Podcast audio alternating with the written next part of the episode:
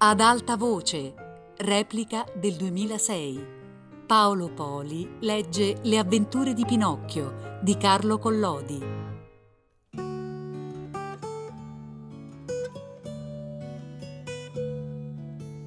Pinocchio, gettato in mare e mangiato dai pesci, ritorna ad essere un burattino come prima, ma mentre nuota per salvarsi è ingoiato dal terribile pesce cane.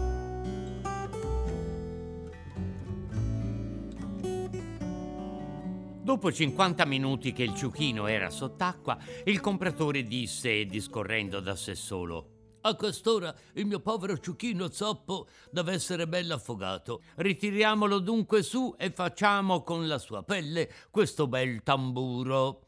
E cominciò a tirar la fune con la quale lo aveva legato per una gamba. E tira, tira, tira. Alla fine vide apparire a fior d'acqua, indovinate? Invece di un ciuchino morto, vide apparire a fior d'acqua un burattino vivo che scodinzolava come un'anguilla. Vedendo quel burattino di legno, il pover'uomo credé di sognare e rimase lì intontito, a bocca aperta e con gli occhi fuori della testa. Riavutosi un poco dal suo primo stupore, disse piangendo e balbettando: E, e il ciuchino che ho gettato in mare dov'è? Quel ciuchino sono io, rispose il burattino ridendo. Tu? Io. Oh, mariuolo, pretenderesti forse burlarti di me? Burlarmi di voi, tutt'altro, caro padrone. Io vi parlo sul serio. Ma come mai tu, che poco fa eri un ciuchino, ora stando nell'acqua sei diventato un burattino di legno? Sarà effetto dell'acqua del mare. Il mare ne fa di questi scherzi. Bada, burattino, bada. Non credere di divertirti alle mie spalle. Guai a te se mi scappa la pazienza. Ebbene, padrone, volete sapere tutta la vera storia? Scioglietemi questa gamba e io ve la racconterò. Quel buon pasticcione del compratore, curioso di conoscere la vera storia, gli sciolse subito il nodo della fune che lo teneva legato e allora Pinocchio, trovandosi libero come un uccello nell'aria, prese a dirgli così. Sappiate dunque che io ero un burattino di legno come sono oggi, ma mi trovavo a tocco e non tocco di diventare un ragazzo, come in questo mondo ce n'è tanti, se non che per la mia poca voglia di studiare pedarretta ai cattivi compagni scappai di casa. E un bel giorno svegliandomi mi trovai cambiato in un somaro con tanto d'orecchie e con tanto di coda che vergogna fu quella per me, una vergogna, caro padrone, che Sant'Antonio Benedetto non la faccia provare neppure a voi, portato a vendere sul mercato degli asini, fui comprato dal direttore di una compagnia equestre, il quale si messe in capo di far di me un gran ballerino e un gran saltatore di cerchi. Ma una sera, durante lo spettacolo, feci in teatro una brutta cascata e rimasi zoppo da tutte e due le gambe. Allora il direttore, non sapendo che cosa farsi d'un asino zoppo, mi mandò a rivendere e voi mi avete comprato. Purtroppo e ti ho pagato venti soldi e ora chi mi rende i miei poveri venti soldi? E perché mi avete comprato?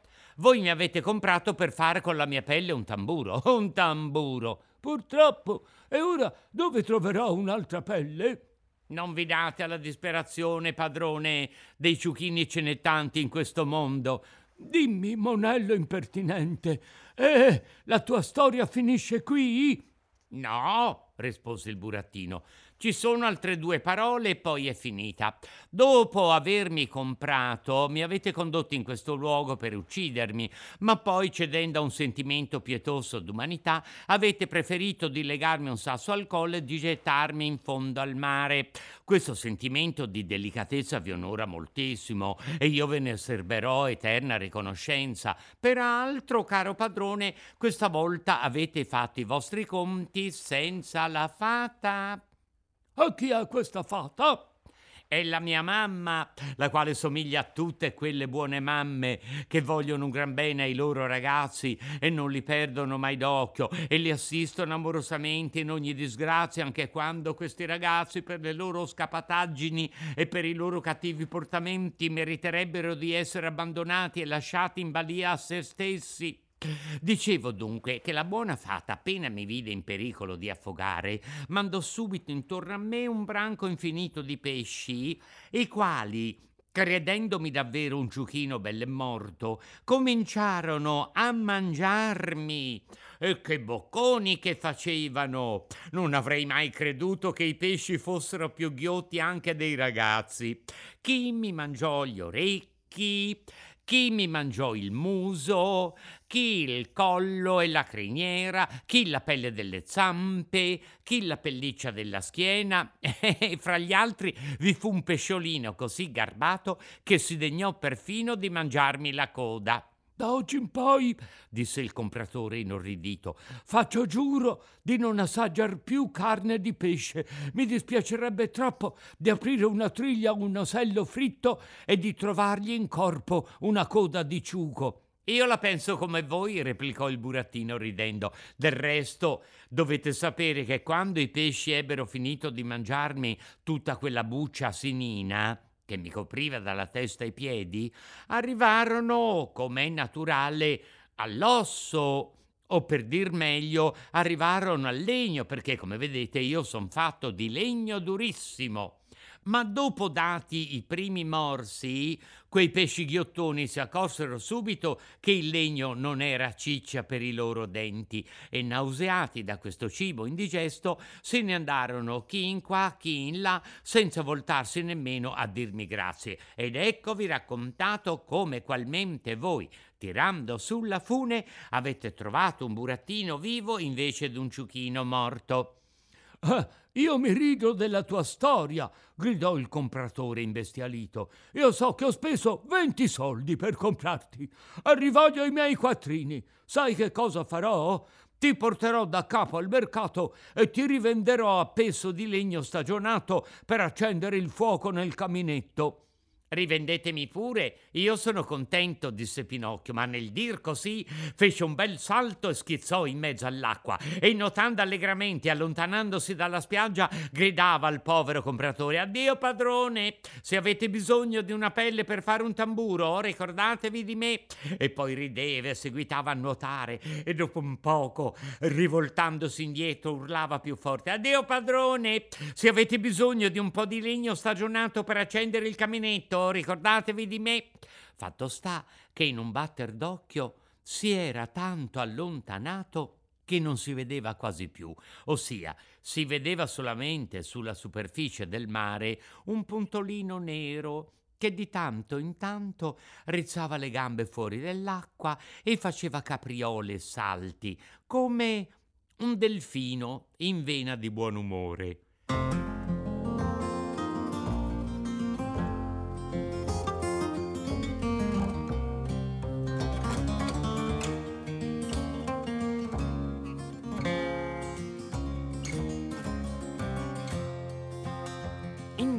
Che Pinocchio nuotava all'avventura, vide in mezzo al mare uno scoglio che pareva di marmo bianco e su in cima allo scoglio una bella caprettina che belava amorosamente e gli faceva segno di avvicinarsi. La cosa più singolare era questa, che la lana della caprettina invece di essere bianca o nera o pallata di due colori, come quella delle altre capre, era invece turchina, ma d'un color turchino sfolgorante che rammentava moltissimo i capelli della bella bambina.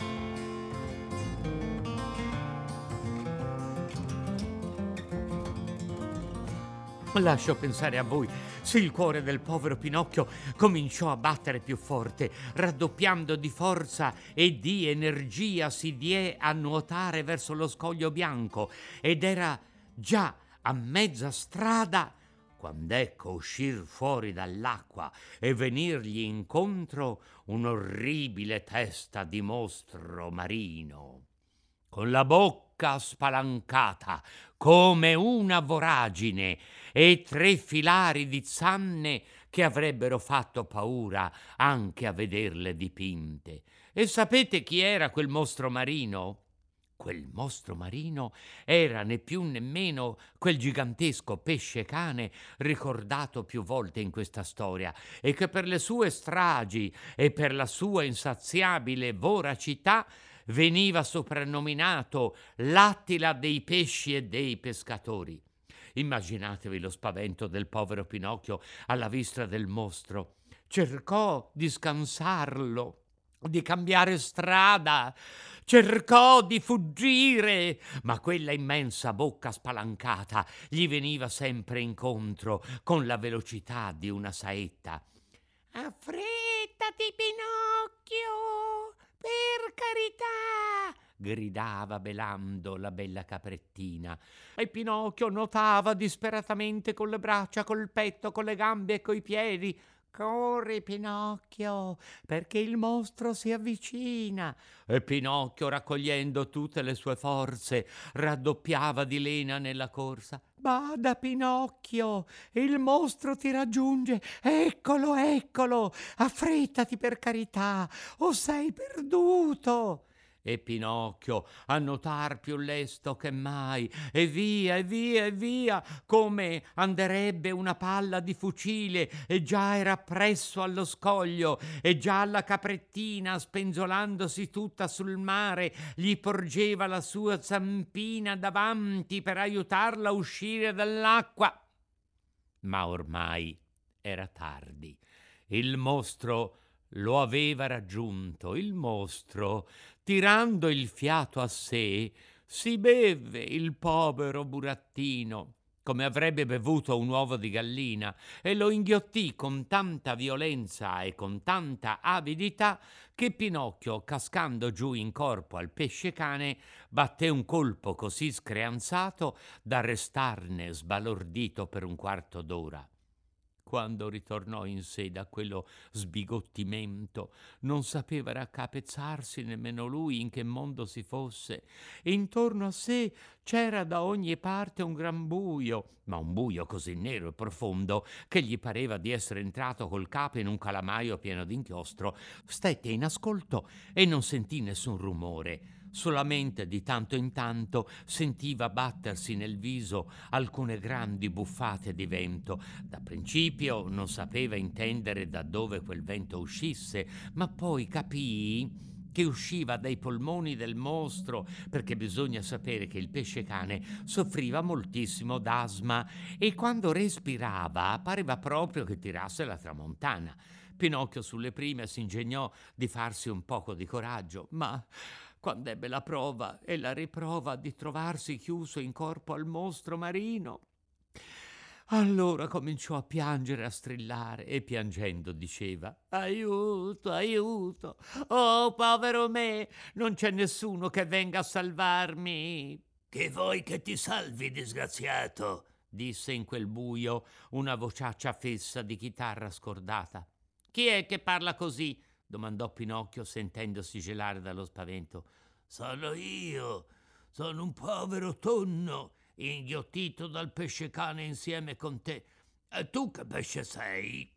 Io non ho che veder nulla coi pesci, io sono un burattino. E allora, se non sei un pesce, perché ti sei fatto inghiottire dal mostro? Non sono io che mi son fatto inghiottire, gli è lui che mi ha inghiottito. Ed ora che cosa dobbiamo fare qui al buio? Rassegnarsi e aspettare che il pesce cane ci abbia digeriti tutti e due. Ma io non voglio essere digerito, urlò Pinocchio ricominciando a piangere. Neppure io vorrei essere digerito, soggiunse il tonno. Ma io sono abbastanza filosofo e mi consolo pensando che quando si nasce tonni c'è più dignità a morir sott'acqua che sott'olio. Sciocchezze! gridò Pinocchio. Eh, la mia è un'opinione, replicò il tonno, e le opinioni, come dicono i tonni politici, vanno rispettate. Insomma, io voglio andarmene di qui, io voglio fuggire. Eh, fuggi, se ti riesce. È molto grosso questo pesce cane che ci ha inghiottiti? domandò il burattino. Figurati che il suo corpo è più lungo di un chilometro, senza contare la coda. Nel tempo che facevano questa conversazione al buio, parve a Pinocchio di veder lontan lontano una specie di chiarore. Che cosa sarà mai quel lumicino lontano lontano? disse Pinocchio. Sarà qualche nostro compagno di sventura che aspetterà come noi il momento di essere digerito. Voglio andare a trovarlo. Non potrebbe darsi il caso che fosse qualche vecchio pesce capace di insegnarmi la strada per fuggire? Io te l'auguro di cuore, caro burattino. Addio, tonno. Addio, burattino. Eh, buona fortuna. Dove ci rivedremo? Chi lo sa? È meglio non pensarci neppure.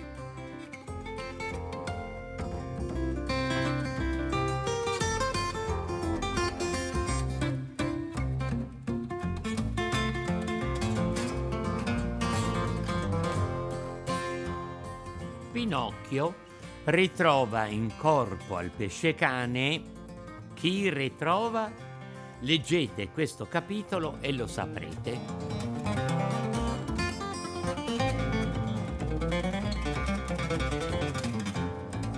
Pinocchio Appena che ebbe detto addio al suo buon amico Tonno, si mosse brancolando in mezzo a quel buio e cominciò a camminare a tastoni dentro il corpo del pesce-cane, avviandosi un passo dietro l'altro verso quel piccolo chiarore che vedeva baluginare lontano lontano.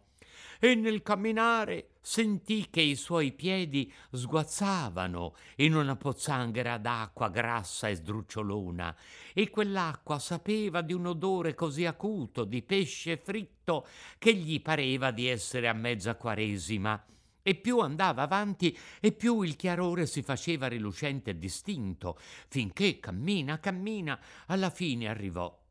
E quando fu arrivato, che cosa trovò? Ve lo do a indovinare in mille. Trovò una piccola tavola apparecchiata, con sopra una candela accesa infilata in una bottiglia di cristallo verde, e seduto a tavola un vecchiettino tutto bianco, come se fosse di neve o di panna montata, il quale se ne stava lì, biascicando alcuni pesciolini vivi, ma tanto vivi che alle volte, mentre li mangiava, gli scappavano perfino di bocca. A quella vista, il povero Pinocchio ebbe un'allegrezza così grande e così inaspettata che ci mancò un'ette non cadesse in delirio. Voleva ridere, Voleva piangere, voleva dire un monte di cose e invece mugolava confusamente e balbettava delle parole tronche e sconclusionate. Finalmente gli riuscì di cacciar fuori un grido di gioia e spalancando le braccia e gettandosi al collo del vecchietto cominciò a urlare Oh babbino mio, finalmente vi ho ritrovato. Ora poi non vi lascio più, mai più, mai più. Dunque, gli occhi mi dicono il vero, replicò il vecchietto stropicciandosi gli occhi. Dunque, tu sei proprio il mio caro Pinocchio. Sì, sì, sono io, proprio io. E voi mi avete già perdonato, non è vero, oh babbino mio? Come siete buono e pensare che io invece... Oh, ma se sapeste quante disgrazie mi sono piovute sul capo e quante cose mi sono andate attraverso, figuratevi che il giorno che voi, povero babbino, col vendere la vostra casacca mi compraste l'abecedario per andare a scuola, io scappai a vedere i burattini e il burattinaio mi voleva mettere sul fuoco perché gli cocessi il montone arrosto, che fu quello poi che mi dette cinque monete d'oro perché le portasse a voi, ma io trovai la volpe e il gatto che mi condussero all'osteria del Gambero Rosso dove mangiarono come lupi. E partito solo di notte incontrai gli assassini che si messero a corrermi dietro e io via, e loro dietro, io via e loro sempre dietro, e io via finché mi impiccarono a un ramo della quercia grande dove che la bella bambina dai capelli turchini mi mandò a prendere con una carrozzina e i medici quando m'ebbero visitato dissero subito se non è morto è segno che è sempre vivo. E allora mi scappò detta una bugia il naso cominciò a crescermi e non mi passava più dalla porta di camera, motivo per cui andai con la volpe e col gatto gatto a sotterrare le quattro monete d'oro che una l'avevo spesa all'osteria e il pappagallo si mise a ridere. E viceversa di duemila monete non trovai più nulla, la quale il giudice, quando seppe che ero stato derubato, mi fece subito mettere in prigione per darmi una soddisfazione ai ladri di dove col venir via vidi un bel grappolo d'uva in un campo che rimasi preso alla tagliola e il contadino di santa ragione mi mise il collare da cane perché facessi la guardia al pollaio, che riconobbe la mia innocenza e mi lasciò andare. E il serpente, con la coda che gli fumava, cominciò a ridere, gli si strappò una vena sul petto e così ritornai alla casa della bella bambina che era morta. E il colombo, vedendo che piangevo, mi disse: Ho visto il tuo babbo che si fabbricava una barchettina per venirti a cercare. E io gli dissi: Oh, se avessi l'ali anch'io. E lui mi disse: Vuoi venire dal tuo babbo? E io gli dissi: Magari ma chi mi ci porta? E lui mi disse, ti ci porto io. E io gli dissi, come? E lui mi disse, montami sulla groppa. E così abbiamo volato tutta la notte. Poi la mattina tutti i pescatori che guardavano verso il mare mi dissero, c'è un pover'uomo in una barchetta che sta per affogare. E io da lontano vi riconobbi subito perché me lo diceva il core. E vi feci cenno di tornare alla spiaggia. Ti riconobbi anch'io disse Geppetto, sarei volentieri tornato alla spiaggia, ma come fare? Il mare era grosso e un cavallone m'arrovesciò la barchetta. Allora un orribile pesce-cane che era lì vicino, appena che m'ebbe visto nell'acqua, corse subito verso di me e tirata fuori la lingua mi prese pari pari e mi inghiottì come un tortellino di Bologna. E quant'è che siete chiuso qui dentro? domandò Pinocchio. Da quel giorno in poi saranno ormai due anni. Due anni, Pinocchio mio, che mi son parsi due secoli. E come avete fatto a campare? E dove avete trovata la candela? E i fiammiferi per accenderla? Chi ve li ha dati? Ora ti racconterò tutto. Devi dunque sapere che quella medesima burrasca che rovesciò la mia barchetta fece anche affondare un bastimento mercantile. I marinai si salvarono tutti, ma il bastimento colò a fondo e il solito pesce cane che quel giorno aveva un appetito eccellente, dopo aver inghiottito me, inghiottì anche il bastimento. Come? Domandò Pinocchio maravigliato. Tutto in un boccone. E risputò solamente l'albero maestro perché gli era rimasto fra i denti come una lisca. Per mia gran fortuna quel bastimento era carico di carne conservata in cassette di stagno, di biscotti frutto, ossia di pane abbrustolito, di bottiglie di vino, d'uva secca, di cacio, di caffè, di zucchero, di candele steariche e di scatole di fiammiferi di cera. Con tutta questa grazia di Dio ho potuto campare due anni, ma oggi sono agli ultimi sgoccioli. Oggi nella dispensa non c'è più nulla e questa candela che vedi accesa è l'ultima candela che mi sia rimasta. E dopo? E dopo, caro mio, rimarremo tutte e due al buio.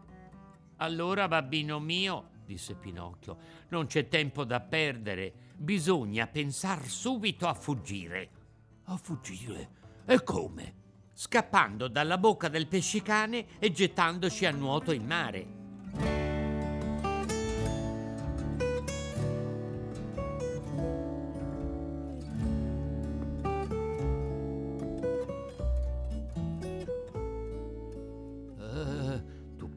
Bene, ma io, caro Pinocchio, non so nuotare. E che importa? Voi mi monterete a cavalluccio sulle spalle e io, che sono un buon nuotatore, vi porterò sano e salvo fino alla spiaggia. Illusioni, ragazzo mio, replicò Geppetto scotendo il capo e sorridendo malinconicamente. Ti paregli possibile che un burattino alto appena un metro come sei tu possa aver tanta forza da portarmi a nuoto sulle spalle? Provatevi e vedrete. A ogni modo, se sarà scritto in cielo che dobbiamo morire, avremo almeno la gran consolazione di morire abbracciati insieme. E senza dir altro, Pinocchio prese in mano la candela e andando avanti per far lume, disse al suo babbo Venite dietro a me e non abbiate paura. E così camminarono un bel pezzo e traversarono tutto il corpo e tutto lo stomaco del pesce cane, ma giunti che furono al punto dove cominciava la gran gola del mostro, pensarono bene di fermarsi per dare un'occhiata e cogliere il momento opportuno alla fuga. Ora, bisogna sapere che il pesce cane, essendo molto vecchio e soffrendo d'asma e di palpitazione di cuore, era costretto a dormire a bocca aperta, per cui Pinocchio, affacciandosi al principio della gola e guardando in su, poté vedere al di fuori di quell'enorme bocca spalancata un bel pezzo di cielo stellato e un bellissimo lume di luna. Questo è il vero momento di scappare, bisbigliò allora voltandosi al suo babbo. Il pesce cane dorme come un ghiro il mare è tranquillo e ci si vede come di giorno. Venite dunque, babbino, dietro a me e fra poco saremo salvi. Detto fatto, salirono su per la gola del mostro marino e arrivati in quell'immensa bocca cominciarono a camminare in punta di piedi sulla lingua, una lingua così larga e così lunga che pareva il viottolone d'un giardino e già stavano lì lì per fare il gran salto e gettarsi a nuoto nel mare quando sul più bello il pesce cane starnutì e nello starnutire dette uno scossone così violento che Pinocchio e Geppetto si trovarono rimbalzati all'indietro, scaraventati nuovamente in fondo allo stomaco del mostro. Nel grandurto della caduta la candela si spense e padre e figliuolo rimasero al buio. E ora? domandò Pinocchio facendosi serio. Ora, ragazzo mio, siamo belle perduti. Perché perduti? Datemi la mano, babbino, e badate di non sdrucciolare. Dove mi conduci? Dobbiamo ritentare la fuga. Venite con me, non abbiate paura, ci ho detto Pinocchio. Prese il suo babbo per la mano e camminando sempre in punta di piedi risalirono insieme su per la gola del mostro. Poi traversarono tutta la lingua e scavalcarono i tre filari di denti. Prima però di fare il gran salto, il burattino disse al suo babbo Montatemi a cavalluccio sulle spalle e abbracciatemi forte forte, al resto ci penso io. Appena Geppetto si fu accomodato per bene sulle spalle del figliuolo, Pinocchio, sicurissimo del fatto suo, si gettò nell'acqua e cominciò a nuotare. Il mare era tranquillo come un olio, la luna splendeva in tutto il suo chiarore e il pesce cane seguitava a dormire di un sonno così profondo che non l'avrebbe svegliato nemmeno una cannonata.